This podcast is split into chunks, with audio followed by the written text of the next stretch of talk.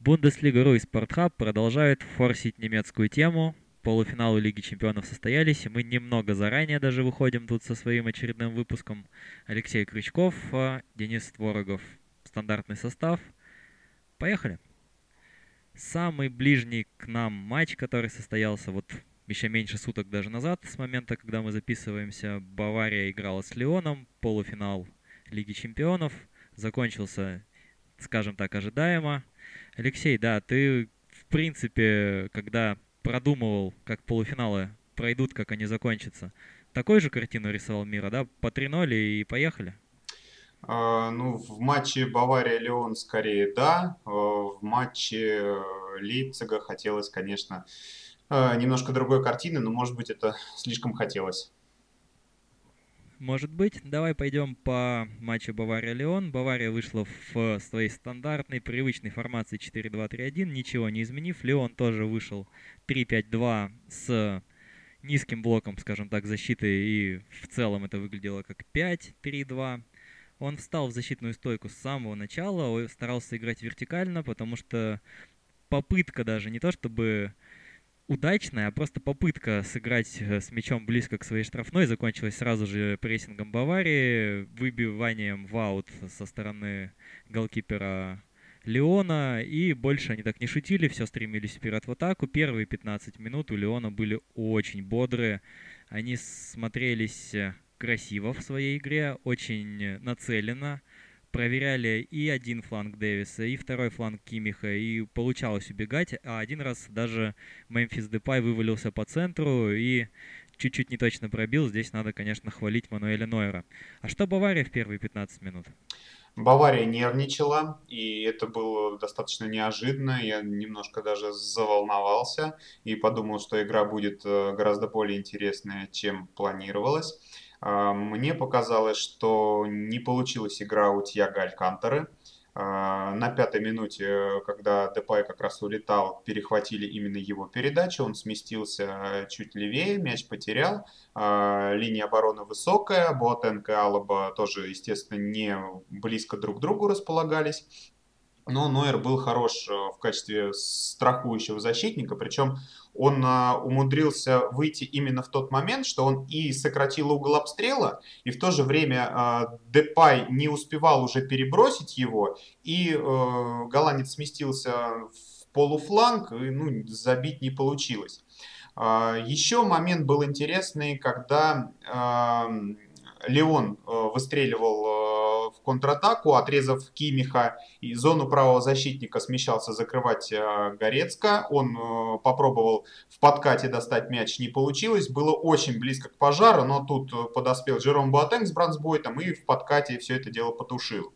А, при этом, несмотря на вот эту нервозность, оставалось понимание, куда двигаться игрокам, когда возникают такие нестандартные ситуации. Например, э, Кимих, когда прибежал из атаки, он четко занял позицию опорника, так как в его зоне продолжал действовать Горецко. То есть нашел там игрока, то есть, ну, как бы вот это перестроение, оно все получалось. Ну и... Э, ну, опыт есть. Да, да, безусловно. Э, и апофеозом вот этого отрезка стал момент Леона, когда нужно было, конечно, забивать. Удалось там Дэвиса обыграть один в один, причем не в первый раз но штанга спасла Баварию, а в ответной атаке э, сказалось мастерство Сержа Гнабри. Он шандарахнул слева, и был там намек на офсайд, но рубрика «Проверим, проверим» осталась неактивированной. Леон и Бавария, разница между этими командами в классе исполнителей, это читалось. И, собственно, мы увидели это наглядно. Момент Депая, момент такой комби, удар мимо, удар в штангу, а затем за дело берется Гнабри, проходит в стиле Робина вдоль штрафной и плюхает э, в девятку, ни, ни выше, ни ниже, ровно туда, куда и нужно попасть. Соответственно, Леон дал первый, первый шанс э, Баварии именно показать себя индивидуально. Крайний защитник э, задержался, оказалась зона за его спиной, туда забросили мяч, и Гнабри начал свой проход. Проходами и, и Леон баловался в это время, но разница, которую показал Гнабри, это вот именно в том, что он сумел исполнить, и после этого конечно, стало поспокойнее у мюнхенцев, но игра Леона не развалилась, игра Леона продолжилась, они продолжили также строго играть сзади, достаточно строго, и стараться выстреливать в контрах, но уже, может быть, Мюнхен, по, по, поняв, что, в принципе, преимущество некоторые уже получено, перестал настолько нервозно себя чувствовать. Да, я еще вернусь немножко к Тьяго. А, ну, момент был такой, скажем, со знаком плюс, когда он а, заполнил, забросил закидушку изящную на Мюллера, но не получился удар, и крик Томаса, наверное, разбудил всех лиссабонцев, которые э, сохнут по НБА, то есть они спали, потому что понятно, что весь э, другой мир смотрел эту игру. Вот, э, Тьяго опускался центральным защитником, третьим становился порой, когда э, Леон пытался прессинговать повыше, и он выходил на подмогу к Боатенгу Калабе. Если же центральные защитники мюнхенцев э, доходили до центра поля, то Тьяго уже уходил вперед и искал э, пространство, искал линию передачи на него уже э, ближе э, к группе атаки. Э, что же касается моментов, когда Тьяго накрывали, такое было не раз, то, я думаю, очень показательным может стать э, эпизод в концовке встречи, когда Талисо вышел вместо Тьяго и Кимих э, встал играть э, в опорную зону. То есть вполне вероятно, что не понравилась Флику игра испанца, и он попробует все-таки вернуться к более привычным по концовке немецкого чемпионата схемам. Ну, это такой привет скорее даже Томасу Тухелю, я думаю, на финал, что смотри к Томасу, у нас повар восстановился. Что ты будешь с этим делать? Как ты будешь придумывать, что у нас будет справа в защите, что у нас будет в опорной зоне? Ну, давай, разбирайся. А, я тебя буду удивлять. Давай по второму голу еще тоже очень важный момент. Бавария в этот момент снова проявила себя как безжалостный убийца, накрыла прессингом знаешь, вот с одной стороны, легко сказать в этой ситуации, что Леон раскрылся. У него крайние защитники уже ушли вперед, освободилось оба фланга, и, соответственно, Перешич залетел в один фланг, Гнабри залетел в другой, последовала передача, несколько отскоков, и Гнабри добавил уже в пустые ворота. Но невозможно же сидеть в окопах в пятером, когда мяч у тебя. Естественно, пошли ребята пытаться завязывать какую-то атакующую игру, не все же верхними забросами, опять же, работать, и на этом были безжалостно пойманы. И, собственно, после 2-0 уже несколько огонь и настрой отбиваться в защите потух. Ну, второй гол, э, он стал следствием того, что Леон уступал в счете и требовалось именно не сидеть в окопах, а предпринимать все-таки э, какие-то попытки наладить атакующую игру. Э, ну и момент такой, что если Баварии уже удалось вскрыть линию оборотов, то вариантов завершения автоматически будет несколько. То есть там Левандовский не смог из положения лежа забить, но раньше всех к мячу все равно успел Гнабри. Не кто-то из французов, а Гнабри. Я уверен, что если бы Серж ушел за пивом, то там нашелся бы его заменитель какой-то. Ну а когда уже счет 2-0, да, пошел фирменный баварский прессинг, э, гораздо более активный, при этом команда чувствовала себя уже спокойно, и дивиденды в виде удачного отбора мяча и резких контратак, они стали поступать уже Регулярно. Э, на 39-й минуте Любопытный такой момент тоже случился. Альфонсо Дэвис пошел прессинговать вратаря соперника. Мяч свалился на правый фланг, если смотреть со стороны Баварии, но левый защитник Дэвис остался в центре штрафной. Караулил возможную передачу партнера там, или ошибку соперника. Леон не допустил ни того, ни другого, но сзади Баварии, тем не менее, было все надежно. То есть э, пошла атака французов, но зону левого защитника надежно перекрывал Перешич. И э, по Хорвату хочется сказать, что, на мой взгляд, он заслужил полноценный контракт. Он э, великолепно провел вот эту стадию э, игры в Лиге чемпионов. И я надеюсь все-таки, что договорятся и выкупят его.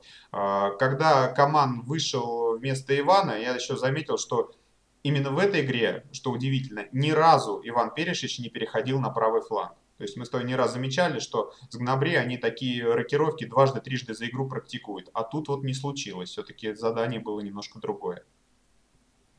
Ну, собственно, как э, Сергей Кривохарченко отмечал в комментарии матча, Перешич это, получается, четвертый топовый исполнитель на позицию фланговую. То есть есть Сане, есть Гнабри, есть Каман, и вот есть он. В принципе, как бы от одного из них можно было бы и избавиться, и взять на эту позицию кого-то молодого, подтягивать время от времени, но нет, э, Флик, э, по информации Сергея, занимает позицию, что очень нужен ему четвертый исполнитель, и Перешича постарается действительно оставить. Э, после перерыва Никлас Зюли заменил Джерома Буатенга уже упомянутый тобой Сергей Кривохарченко предположил, что э, Зюли помоложе, пободрее и справляться с э, контратаками э, Леона будет чуть попроще, но мне не понравился Никлас Зюли. Он э, допустил ошибку, когда пришлось Алаби спасать э, ситуацию, хотя проблема-то должна была именно быть э, решена Никласом Зюли. А, Еще момент был, когда он там упал, его Ауар обходил, то есть не совсем уверенно сыграл. То, что, то, что касается быстрых атак леонцев, то, конечно, впечатляющим была, впечатляющей была попытка Экамби выиграть забег у Дэвиса. То есть забег у Дэвиса. Ну, вот ваша зачетка, повторной передачи через неделю. Ну, хотя бы постарался человек. Да, хотя бы попробовал. А Ливон тоже, в общем-то, не сидел сложа руки в это время. Он попытался поменять игру. В общем-то, два гола не, не приговор еще такой уж окончательный, но первое время после произведенной замены пришлось отстоять в формации 5-4-1, хотя, как оказалось впоследствии, естественно, задумка была играть уже 5-2-3 и оказывать чуть больше давления на Баварию, но вот фланговым игрокам в этой схеме первое время приходилось сидеть прям на линии опорников и никуда не выдвигаться, работать э, больше в защите. И одиноко смотрелся Мемфис Депай на первой линии прессинга. Получалось у него дело уже не сильное, и справедливой в итоге оказалась замена на Дембеле, и даже довольно рано она произошла еще до 60-й минуты. А, Томаса Мюллера отмечу особо. Э, естественно, его фирменное перемещение, взаимодействие с Левандовским, вот эта вся круговерть, когда Левандовский опускается назад или уходит направо, Мюллер взаимодействует с ним, э, Гнабри уходит на позицию центрального нападающего. Все это, конечно, было. Но, кроме того, 55-я минута. Джошуа Кимих с мячом пошел в центр. Угадай, Денис, кто остался правым защитником вместо него? Совершенно верно да, дисциплина, Томас Мюллер, все как надо. А, больше того, Мюллер умудрялся еще играть и за Леон. Ну, скучно ему становилось. То есть уже вышел на поле Филиппа Каутинья, а, Левандовский получил от него мяч, выкатил под удар Горецкий, но Томас Мюллер оказался на линии огня, так как ну, ну, нужно же что-то новое пробовать в этой жизни, в конце концов. То есть э, Томас по-прежнему хорош, э, даже несмотря на то, что он не забил в этой игре, но забил Роберт Левандовский, потому что ну как-то не по-христиански уйти без гола. Рубрика «Минута похвалы Томасу Мюллеру» на этом завершена. Что у нас в сухом остатке? Бавария выкладывалась прям серьезно в этом матче или все-таки прошлась в некоторой степени на ровно том количестве усилий, которые и требовалось затратить без того, чтобы доставать из себя нечто экстра. На мой взгляд, по крайней мере, в первом тайме Бавария выкладывалась на полную. И, как мы уже с тобой отмечали, были эпизоды, когда все могло пойти абсолютно не по плану. А, второй тайм был, конечно, попроще, но приходилось все равно держать ситуацию под контролем. Леон, э, респект и уважуха, оказали серьезное сопротивление. Э, великолепная Лига Чемпионов. Не получилось, к сожалению, попасть в следующий розыгрыш. Мы будем скучать. Да, нету у УЕФА никакого механизма приглашения, скажем так, специальных гостей, хотя бы даже с первого раунда квалификации.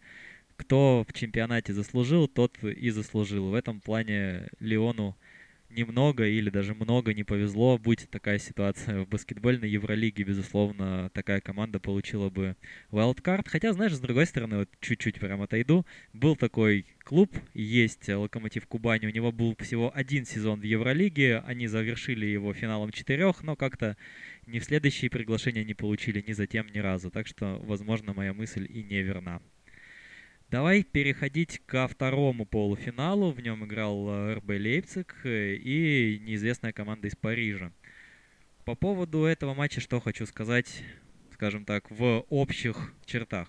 Как ты заметил по игре Баварии, были моменты, когда, собственно говоря, все могло пойти не так. В пол, в четвертьфиналах, извините, тоже мы постоянно упоминали. А вот если бы забил Стерлинг, а если бы Барселона повела 2-1, тоже могло что-то пойти не так. РБ Лейпциг, Париж, ПСЖ — это игра, в которой не было момента, когда все могло пойти не так. Да, все шло под контролем Парижа, э, который играл и 4-3-3, и 4-2-2-2, в зависимости от ситуации. Крайние защитники очень высоко располагались, даже порой там 2-4-2-2 было, ну, в общем-то, у Баварии что-то похожее, да. В обороне же 4-3-3 были более жесткие. А, в центре поля у нас произошли э, перестроения. Справа от э, Маркиниса по-прежнему располагался Андре Рера, так же, как и в четвертьфинале. А слева вышел Леандро Паредес, хотя в четвертьфинале играл Идриса Гуе.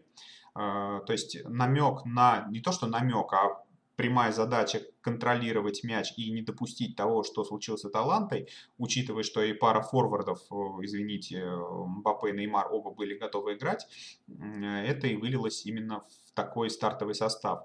Э, Неймару, похоже, не сказали, что прошлая игра закончилась, он продолжил э, бить мимо ворот, но это такой нехороший знак для Баварии. Но не может же он три матча подряд не реализовывать дохлые моменты. То есть, я думаю, ставка Неймар забьет э, весьма притягательно для любителей беттинга. Неймар частенько опускался в опорную зону пофинтить, ну и огребал по-рабоче-крестьянски от Забицера вполне себе заслуженно с точки зрения австрийца. А чуть позже от э, Марселя получил, кстати, и локтем легенда московского «Динамо» Тьяго Силва. То есть э, Лейпциг был достаточно жестким.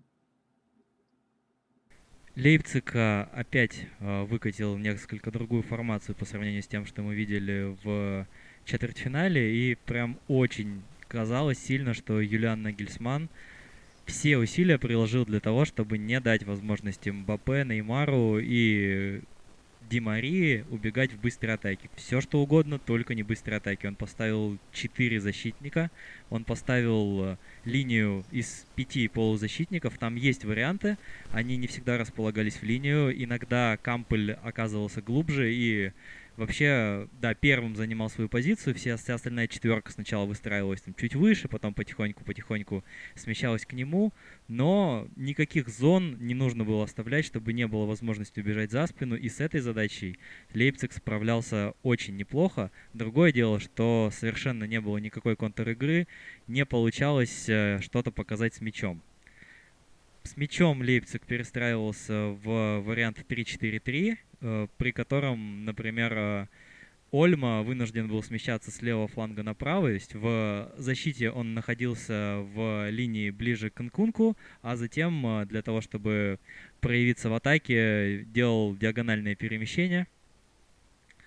В роли Лаймера в этот раз не было особо никаких сильно заумных перестроений. Человеку досталось э, работать по бровке по большей части, но после 35-й минуты, когда Лейпциг уже проигрывал 0-1, а когда совершенно не получался, опять же, прессинг в передней линии, где частенько оставался один Поульсон, но ему на помощь выдергивался временами то Забицер, то Ольма, опять же, в зависимости от того, в какую сторону Париж развертывал свою атаку. Так вот, э, после 35-й минуты Нагельсман э, перешел на 4-4-2. Он выдвинул Ольман на постоянную основу вот в переднюю линию рядом с Паульсоном, а Забицера и Лаймера махнул местами. Оказался Забицер в центре рядом с Кампелем, а... Я сказал Забицер? Хо-хо-хо. Вот это да. А на самом деле это Лаймер. В двух австрийских соснах запутался. Лаймер оказался в центре, а Забицер ушел на фланг. Этот эксперимент просуществовал до конца первого тайма. С начала второго снова все вернулось на исходные. Ну и, Алексей, я хочу похвалить тебя за прозорливость. Как ты после четвертьфинала отмечал, Поульсен в прессинге — это несколько пассивный элемент, поэтому помощь ему действительно требовалась, и вот вынужден был, наверное, Нагельсман активизировать э, свою переднюю линию. на таком уровне очевидно, что э, не хватает все-таки качества, да, Нагельсману качества игроков для того, чтобы решать прямо сверхбольшие задачи. То есть, что у Парижа вышло? Да, Неймар с э, первых минут, к нему присоединился Мбаппе и Ди Мария. То есть, главным игроком матча стал Анхель Ди Мария, про которого думали, ну, выйдет хорошо, не выйдет и ладно, но это по-прежнему топовый игрок. То есть, когда Париж забивал первый гол, именно э, целая череда моментов с проявлением индивидуальных качеств Демари и Неймара позволила заработать серию угловых, которая перетекла в штрафной. И подачу все того же Демарии замкнул Маркиньос. А, кроме того, э, Анхель весьма неплохо отрабатывал назад. А, на 18-й минуте случилось первое подключение Анхелини у Лейпцига, и именно аргентинец э, до конца отработал, все там было на месте. А, во втором тайме, когда счет уже был 2-0, э, Демария опускался назад еще чаще при владении мячом э, Лейпцига. И иногда прессинговал футболиста, владеющего мячом, а иногда просто закрывал зону правого полузащитника. А, ну и третьем голе, то есть случилась уже вторая голевая передача Анхеля в матче, а, Бернат там легко обыграл уставшего Лаймера, пошел вперед, Димария оказался слева, просто выступил в роли стенки, Лаймер тяжело возвращался назад, не успел за ударом Берната, мяч отскочил на фланг, опять же Димария здесь, а Бернат остался один в штрафной площади. 3-0, здравствуйте. Говоря о том, что у Лейпцига получилось в целом сдерживать э, Париж и его быстрые атаки, скажем о том, что не получилось совсем. Э, в плане защиты не получилось не фалить. И первый гол был пропущен со штрафного, было достаточное количество штрафных э, в центре поля, которые дробили игру, не позволяли держать ритм. Проблема с фолами в первую очередь, на мой взгляд, была опять же у Лаймера. Устал окончательно он чуть попозже, но уже и в первом тайме частенько обхаживал ноги соперников. Ну и, естественно, яркая индивидуальная ошибка Гулыча во втором голе. Тут уж ничего не сделаешь. У человека есть некоторые сложности с игрой ногами. И, собственно говоря, можем отослать вас к выступлению в нашем подкасте Алексея Андронова, который в первую очередь отмечал, что Лейпцигу нужен вратарь чуть более высокого уровня, чем, собственно говоря, у него есть. Ну а в третьем голе, помимо столь ярко расписанной роли Лаймера, конечно, на фронте ошибок был э, Мукиеля, которого выпустили в этот раз в основе вместо Хальстенберга.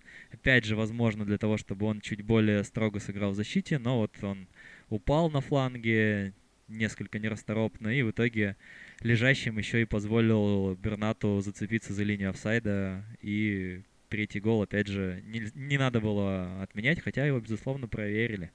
Проверили. А, отмечу еще раз а, потрясающее индивидуальное качество игроков Парижа. То есть э, Лейпциг уже даже при счете 0-3 он устроил прекрасный прессинг, но просто играючи справлялся Париж с этими моментами. Андре Ререс спокойно, без всякой суеты, адресует мяч Тьяго Силве. Тот, казалось бы, вынужден сделать обычный вынос, но нет, мяч ложится четко в ногу тому же Димари, от которого никуда не отскакивает, и пошла спокойно развиваться э, атака Парижа. На правом фланге Димарей на 85-й минуте умудрился обыграть последовательно трех футболистов Лейпцига одним и тем же финтом. Он просто убирал мяч под себя подошвой. Ну, просто потрясающая игра от э, аргентинца. Э, момент э, тактический. Э, когда Лейпциг снова вжал Париж э, в свою штрафную на 82-й минуте, Томас Тухель отреагировал выходом э, Верати и Дракслера вместо Ирера и Паредеса. То есть он освежил центр поля, прессинг стал активней, в том числе за счет мелкого фола, и у Лейпцига снова перестало что-то получаться. Ну, Нагельсман, опять же, тоже не сдавался, и в перерыве сделал двойную замену. Вышли Шик и Форсберг, заменили Ольма Инкунку. Это закрепило схему 4-4-2. Второй э, чистый нападающий именно появился на передней линии. Ну, а затем, э, опять же, уставшего Лаймера, это уже становится некоторым локальным мемом, да, у нас э, заменил Хальстенберг, и команда перестроилась в три центральных защитника не только при владении мячом, но и при защите. Схема перешла в 3-5-2 или, соответственно, в 5-3-2, потому что Париж все-таки временами заставлял стоять сзади прессинг, э, возникали моменты некоторые, но до какой-то четкости в их завершении дело не доходило. В целом, давай финализируем сезон для Лейпцига это, конечно, прыжок выше головы. Его не ожидали, наверное, и в четвертьфинале, а, возможно, и на выход в плей-офф не все рассчитывали, но тут уж немного повезло с группой. Что хочется сказать э, и что пожелать на будущее, теперь у Лейпцига следующий сезон будет э, гораздо сложнее. Это всегда так, э, если мы вспоминаем, да, частенько, практически каждый год у нас есть некоторая выскочка в полуфинале Лиги Чемпионов. Тут вот даже две, и в прошлом году их было двое. Но после этого сезоны всегда сложные. Аякс даже не вышел из группы после полуфинала Лиги Чемпионов. Э, Рома после полуфинала Лиги Чемпионов в следующий сезон остановилась в 1-8, а затем вовсе перестала попадать в главный Еврокубок команды, которые прыгают выше головы, да, они рискуют э, потерять своих лидеров, они рискуют, что к ним будут готовиться более серьезно.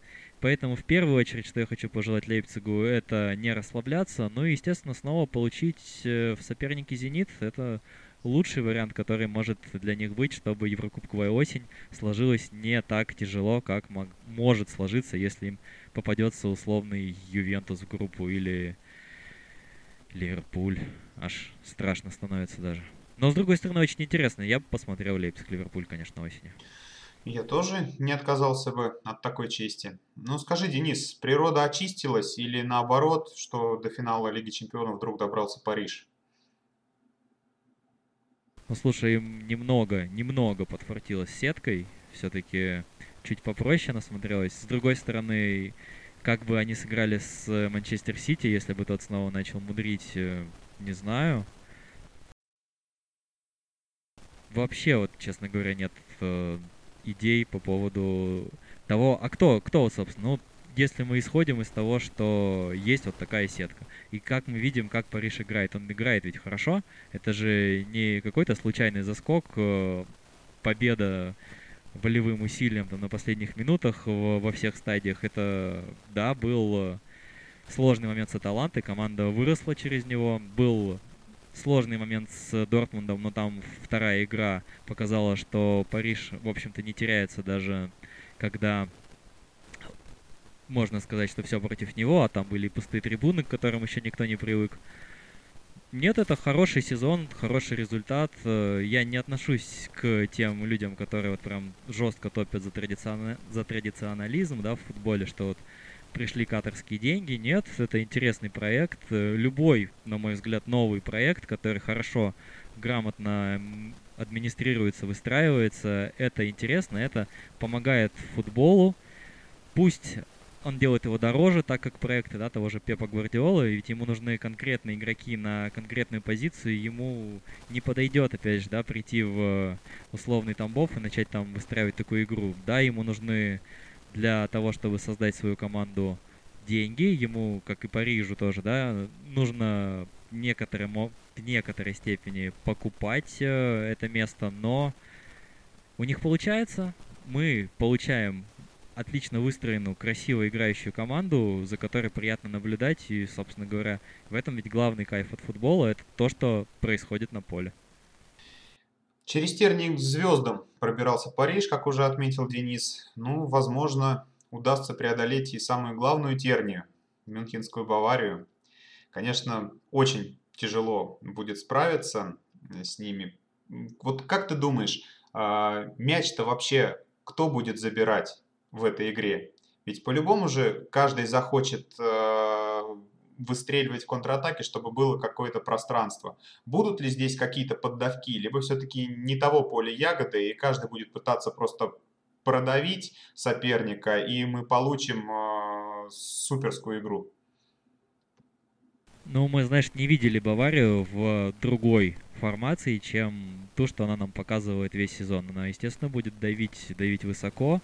Мне кажется, что знаешь, у Баварии вот соперники, которые могут реализовывать пространство за спинами, они идут все по нарастающей. То есть у Барселоны практически совсем не, не была игра выстроена для такого у Парижа.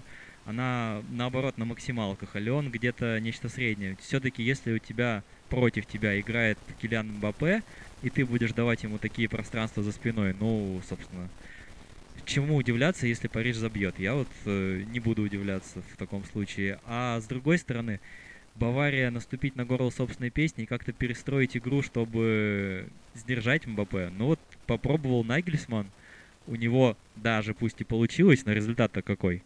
Зачем Баварии пытаться как-то в самом важном матче сезона ломать то, что у них настолько хорошо работает? Вот Париж в этом Париж в этом плане команда более адаптивная. Она даже вот в четвертьфинале и полуфинале показала разные варианты. Более разрушительную полузащиту, более атакующую. Какой вариант будет избран на финал?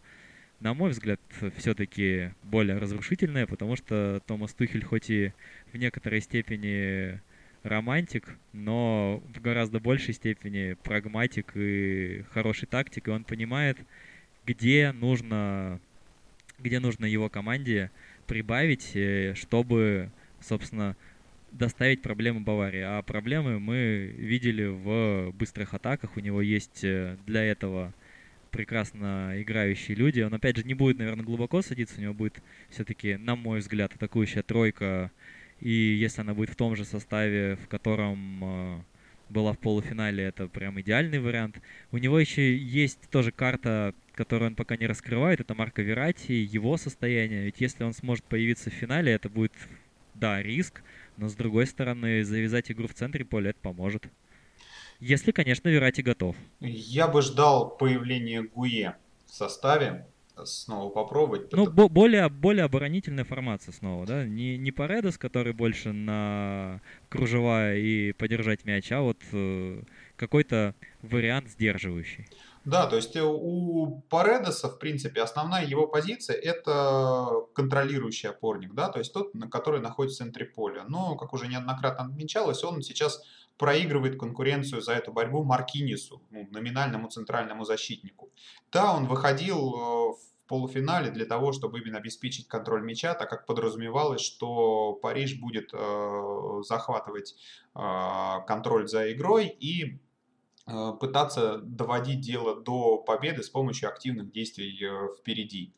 А, с Баварией возможные вот эти ошибки, кружева, перехваты очень чреваты. Исполнителей впереди хватает с запасом. То есть эм, Мбаппе и Неймар э, могут даже с обороной Баварии потягаться на раз-два. Мбаппе, я думаю, еще и с Дэвисом там посоревнуются за мировой рекорд э, на 100-метровке.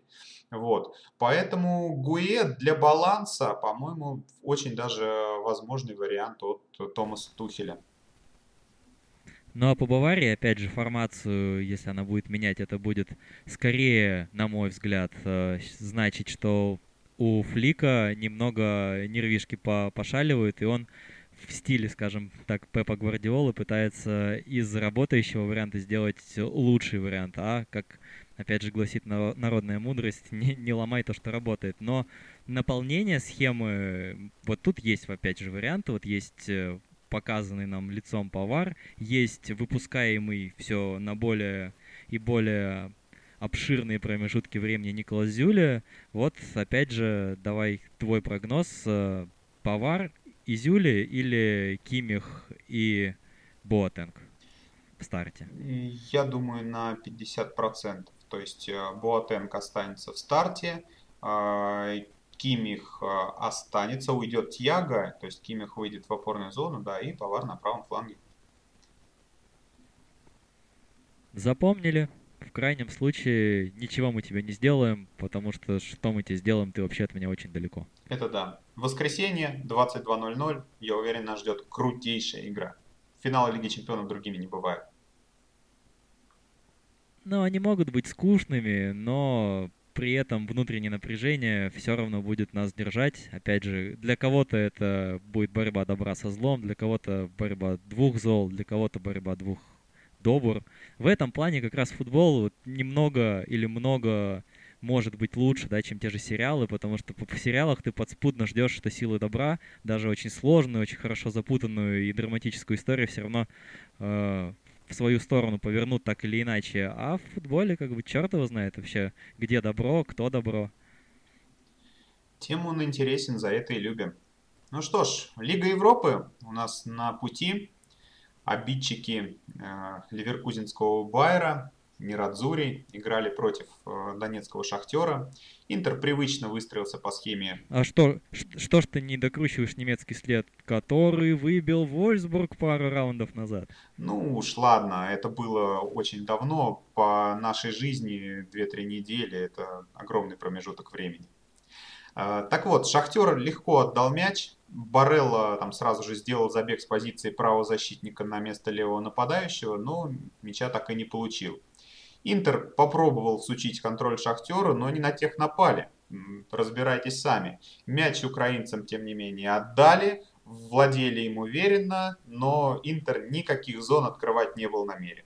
При потере у миланцев моментально 8 полевых оказали, оказ, оказывались за линией мяча, причем выстраивались они 5-3, а, так как крайние защитники опускались на уровень центральных и лишали даже намека на свободные зоны.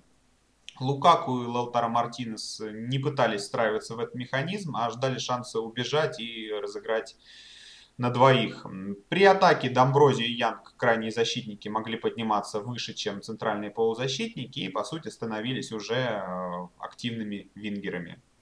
И скажем еще раз, что Интер все-таки отдал мяч сопернику, э, победил в игре «Отдай и дождись контратаки», но сработал все же фактор пятого. Очень мобильный Барелло заполнил собой свободное пространство, навесил на Мартинеса, начинайте с центра. Ну, конечно, очень низкий темп был в этом матче. Это просто невозможно было временами смотреть как-то и получать от этого эстетическое наслаждение, особенно когда Ханданович стоял в своей штрафной с мячом по 5 секунд побольше и так, ну, а что, меня все устраивает, вам надо, вы как бы подходите, забирайте. Ну, как, знаешь, в детстве в собачку играли, вот, по-моему, в Словении тоже играют в эту игру. Я для себя сформировал интригу этого матча как структура Интера против импровизации Шахтера и раздумывал над тем, что крепкая структура итальянской команды может не дать завязать атакующую игру, и, в общем-то, так и получилось. И Шахтер уже пропустив э, второй мяч, он, знаешь, с упорством обреченных шел с этим мячом до центра поля, пытался что-то комбинировать, терял его, пропускал контратаки, пропускал следующий мяч, следующий мяч, следующий мяч. Хорошо, что время игровое закончилось. Да, хорошо, что оно закончилось раньше, чем закончились голы. А, отмечу распространенный вариант выхода Интер из обороны. Это старый рабочий пас на Ромео Лукаку, шкафоподобность которого никто оспаривать не будет – Ромело ставит корпус, быстро отыгрывается с партнером, а Барелла, он, ну, он очень хороший, очень мобильный. Это, я думаю, будущая звезда сборной Италии на крупных турнирах.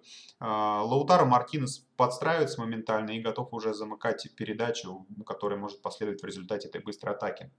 Шахтер все-таки хорошо контролировал мяч, остроты немного, но когда раскат э, доходит уже практически до штрафной площади, то назад вынуждали приходить даже Лукаку с Мартинесом. А это, надо сказать, нужно постараться.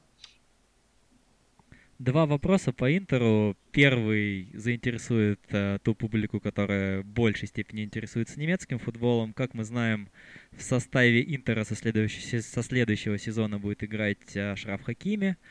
И как тебе показалось в этой структуре игры Интера, которую мы видели, хорошо ли он в нее вписывается, добавляет ли он что-то? Меня две новости для марокканца.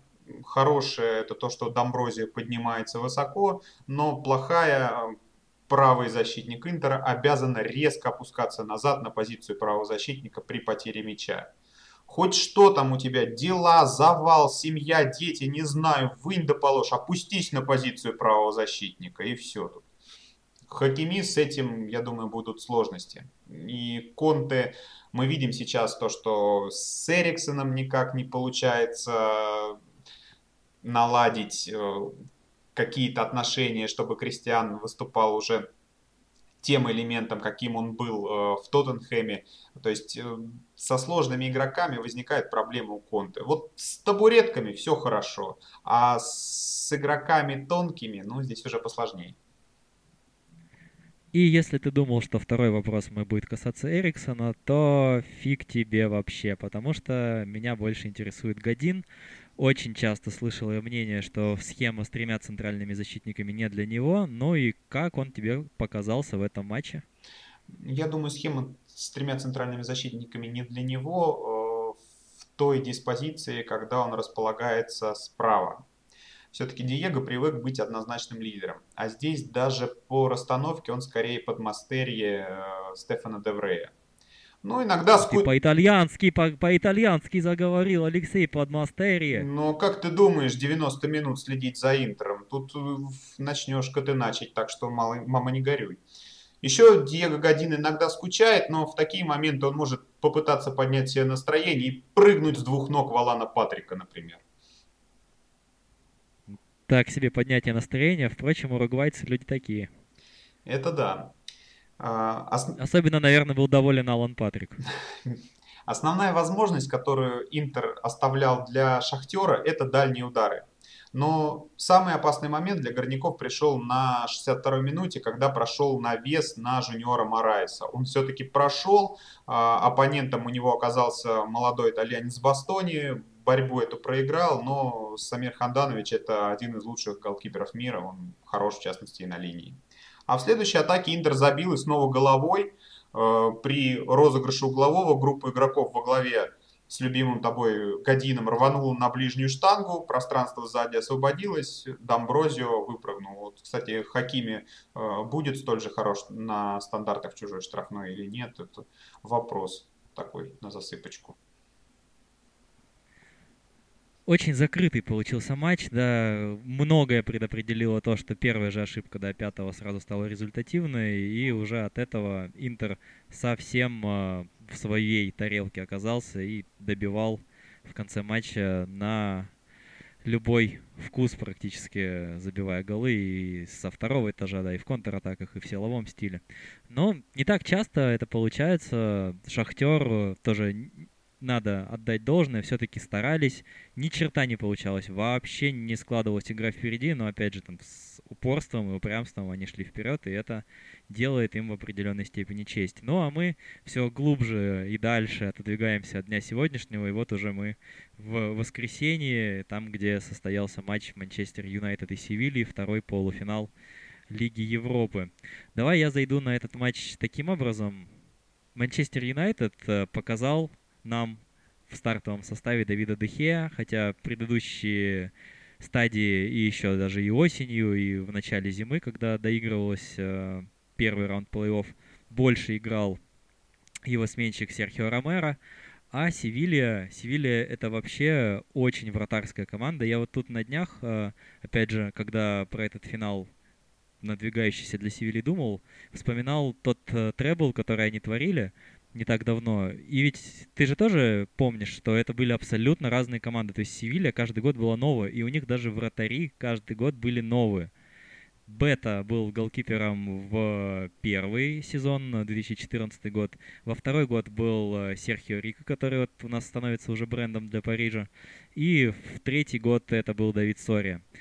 Ну вот, а сейчас у Севильи основной вратарь это Бона. Э, неожиданное явление Вацлик э, восстановился от травмы, но сидит на скамейке. Опять же, вот мы возвращаемся к тому, что если что-то работает, то не меняет это тренер Севильи. Опять же, быв, бывший вратарь, который прекрасно знает, как оно все у вратарей в душе. Ну и, опять же, возвращаясь к треблу Севильи давнему, мало того, что тогда были три разных э, три разных голкипера, еще и три разных капитана. Первый кубок поднимал э, Иван Ракитич, который с тех пор уже давно прописался в Барселоне. Второй поднимал Хосе Антонио Рейс, который, к сожалению, погиб несколько лет назад. Ну, а третий поднимал Койки, но не тот Койки, который в Атлетика, а Койки, который сейчас доигрывает в Леванте свою карьеру.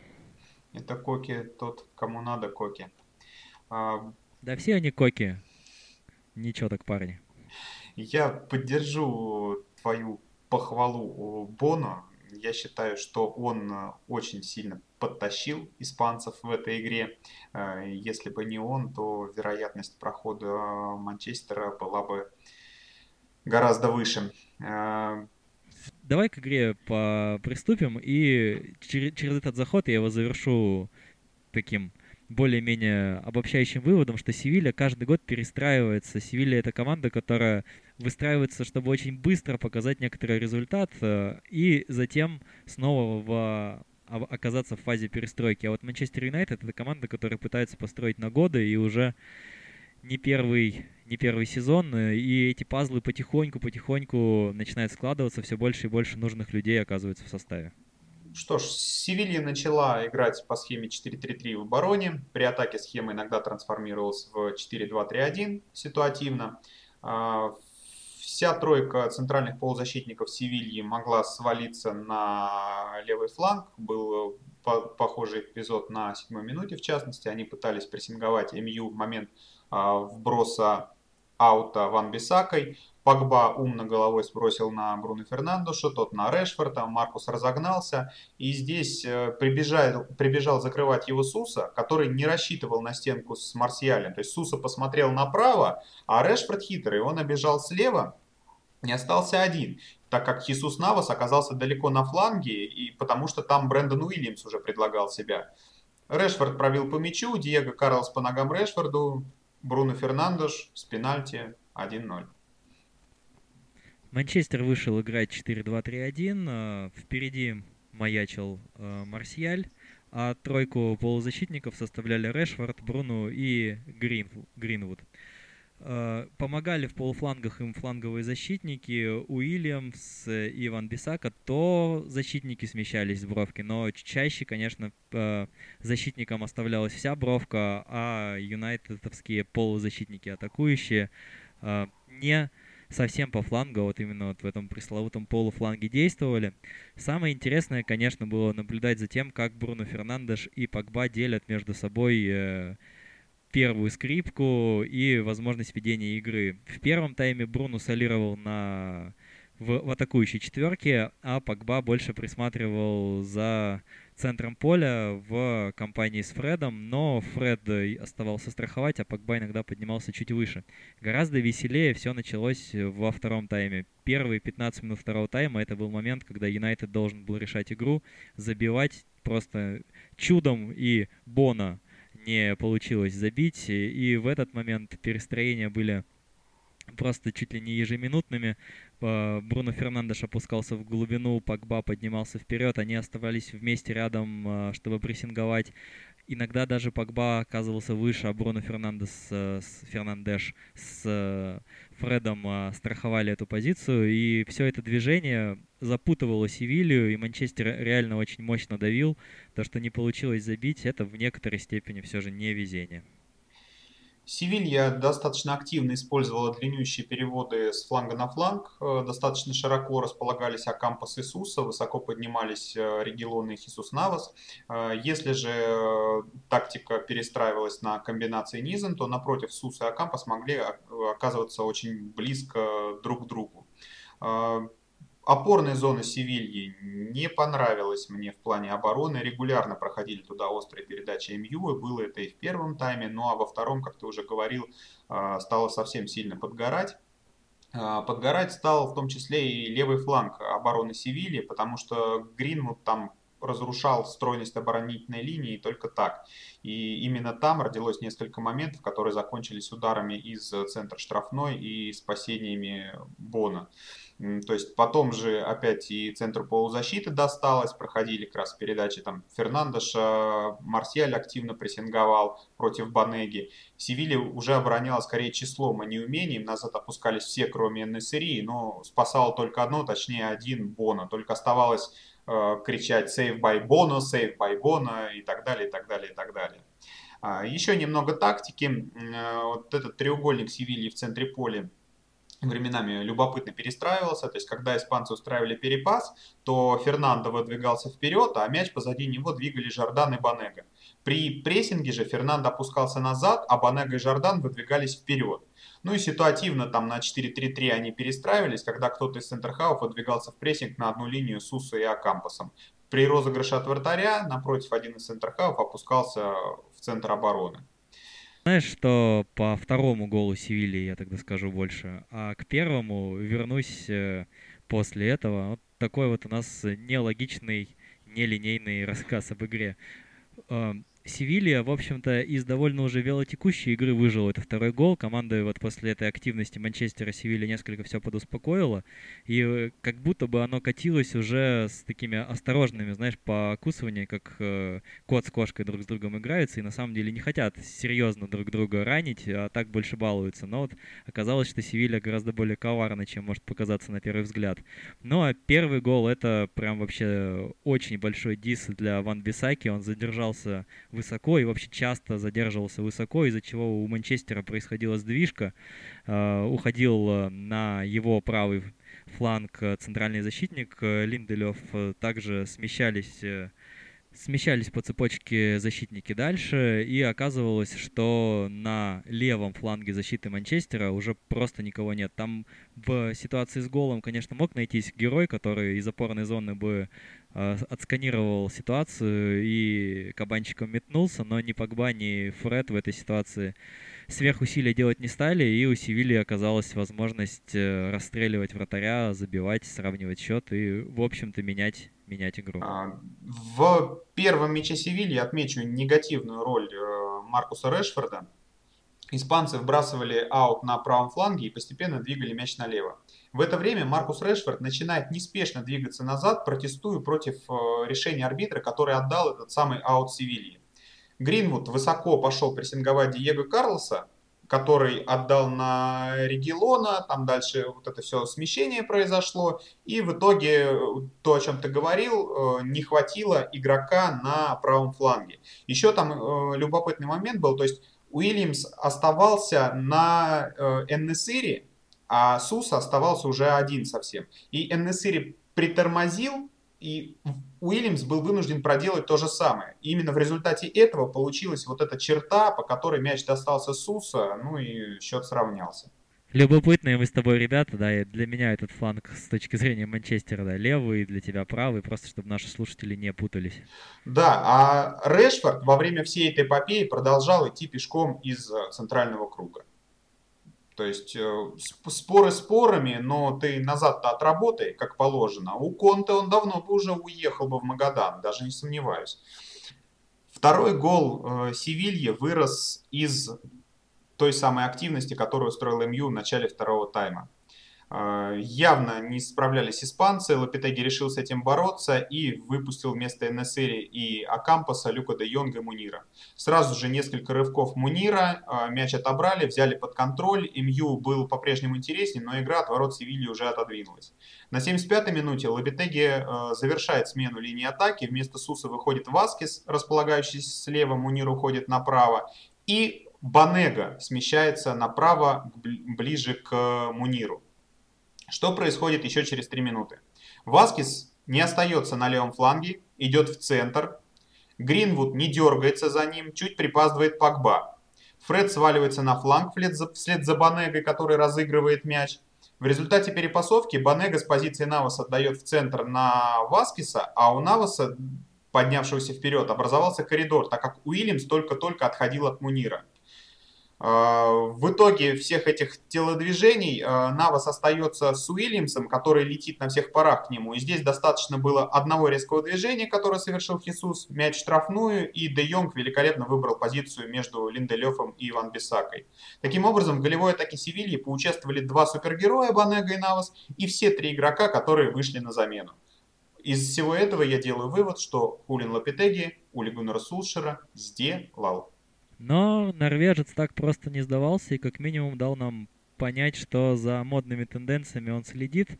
В концовке он перестроил свою игру на 3-5-2, опустил по опыту и практикам своего коллеги по городу Фреда в линию центральных защитников для помощи в розыгрыше мяча и перестроился на 3-5-2. Принесло ли ему это результат? Нет. Поставьте правильный ответ. И не забудьте восклицательный знак. Севилья Интер у нас в итоге финал Лиги Европы. Он состоится в пятницу, возможно, уже состоялся к тому моменту, когда вы его слушаете, ну а мы его пока только предвкушаем. Для Севильи это шестой финал для, за 15 лет, а для не только Интера, но и всей Италии это первый финал э, Лиги Европы Кубка УЕФА за 21 год. Для Интера даже побольше, потому что в последнем э, для Италии финале играла Парма. Э, лично я считаю, что Интер фаворит этой игры.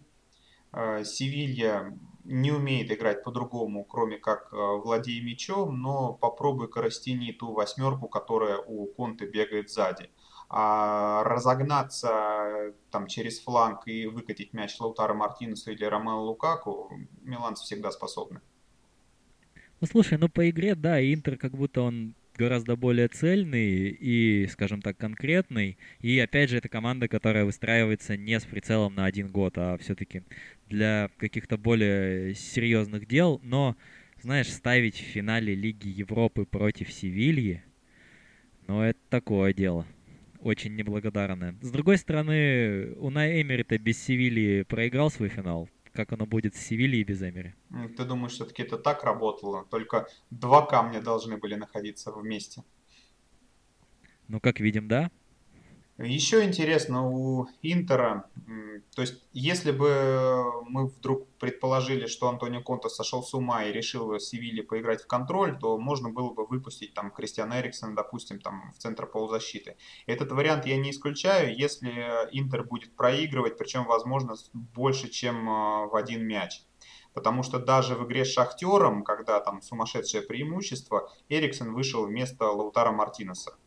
То есть он его выпустил как центральную нападающему. Это говорит о том, что в ближайшее время он не видит его э, в тройке центральных полузащитников, где нужно много отрабатывать назад.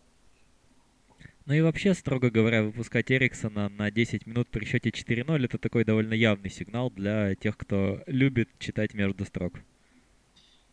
Совершенно верно. Кристиан, возможно, умеет это читать, и думаю, что он как раз не против, если Антонио Конте Интер покинет, и туда придет, ну, например, Диего Симеона, о котором мы говорили в прошлом выпуске. Финал Лиги Европы, финал Лиги Чемпионов — это то, что нас ждет, это то, о чем мы будем говорить в следующем выпуске, который, опять же, будет немного внеплановый пораньше. Ну а сейчас переходим в нашу любимую рубрику Жил Висенте. Она снова ведет нас в Северную Америку, где начался плей-офф НБА. И, Алексей, у меня сразу же к тебе вопрос. Э, напомни мне, пожалуйста, в каком году последний раз в плей-офф НБА играла замечательная команда Edmonton Vacuum Cleaners? 2159? До нашей эры. Совершенно точно.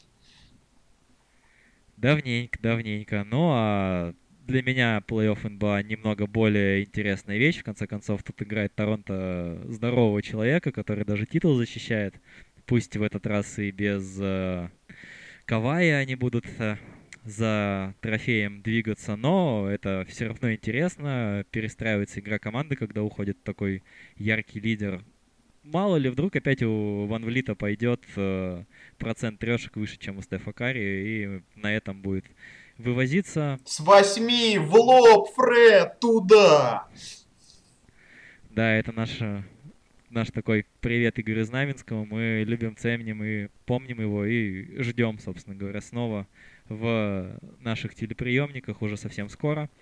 Ну, Кавай, Кавай вообще молодец, я даже не, не представляю как. Как Джейк Мазин в НХЛ. Взял, переехал из одного моего горячо любимого, хоть и на удаленке города Северной Америки, в другой. И вообще, конечно, для меня ситуация, когда все останется в паритете и верхние номера посева останутся в турнире, гораздо более интересные, потому что тогда на Западе у нас будет открытый чемпионат Лос-Анджелеса в полуфинале, а на Востоке ремейк прошлогодней серии Милвауки Букс против э, Торонто Репторс. Очень интересно, крайне занимательно, кто попробует бросить перчатку Янису в такой ситуации.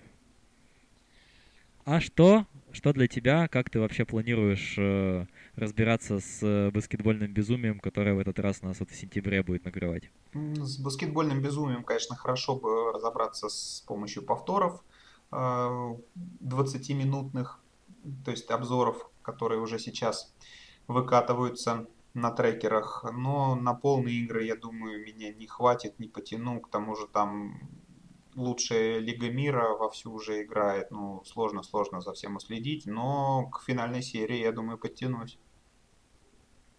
Прогнозы будешь давать? Прогнозы, слушай, ну, я, пожалуй, с тобой вместе за Торонто притоплю, а там, кто понравится, тогда отклеюсь. То есть, э, по тому же принципу, что с Лейпцигом случилось. Да, в этом виде спорта мы, скажем так, профаны полные, просто любим поглазеть за хорошим баскетболом именно в формате игр НБА в плей-офф на высоких стадиях. Как будто мы в футболе вам... не профаны, слушай, ну не начинай. Ну погоди, я скорректировал, сказал полные. В футболе у нас все-таки там 2-3 процентика где-то там все-таки мелькает, но в баскетболе это полный ноль. Денис и Леша 3 процента, окей, согласен. А, ну и совсем уж коротко по НХЛ, где у нас хотя бы 0,1% все равно светится. Интересно завершилась серия между Tampa Bay Lightning и Columbus Blue Jackets. Если первая игра, которой мы посвятили большую часть прошлого Жил Висента, она у нас содержала в себе 5 овертаймов, то пятая игра содержала в себе один, но исход э, этих зеркальных вещей все равно один и тот же. Тампа в этот раз проходит, практически не заметив э, серьезного сопротивления от Коламбуса. Ну и главная боль и печаль нашего подкаста. Наш любимчик Фил Кэссел закончил сезон. Аризона, до свидания. 1-7 в последнем матче, и Колорадо прям, прям ух. А вот, между прочим, я еще в Челябинске ходил смотреть на игру Павла Францова, пусть он и на лавке сидит в этой команде. Так ты на игру Валерия Нечушкина ходил смотреть. Ну да, ходил, но, честно говоря, тот сезон, когда он себя проявил, я пропускал. Затем он сразу уехал. Событий много, событий разные. Наслаждайтесь э, спортом, которого сейчас, слава богу, в достатке. Любите футбол и остальные виды спорта. Пока. Да, и если я не вырежу эту патоку, то только потому, что ты все-таки мой друг. Пока.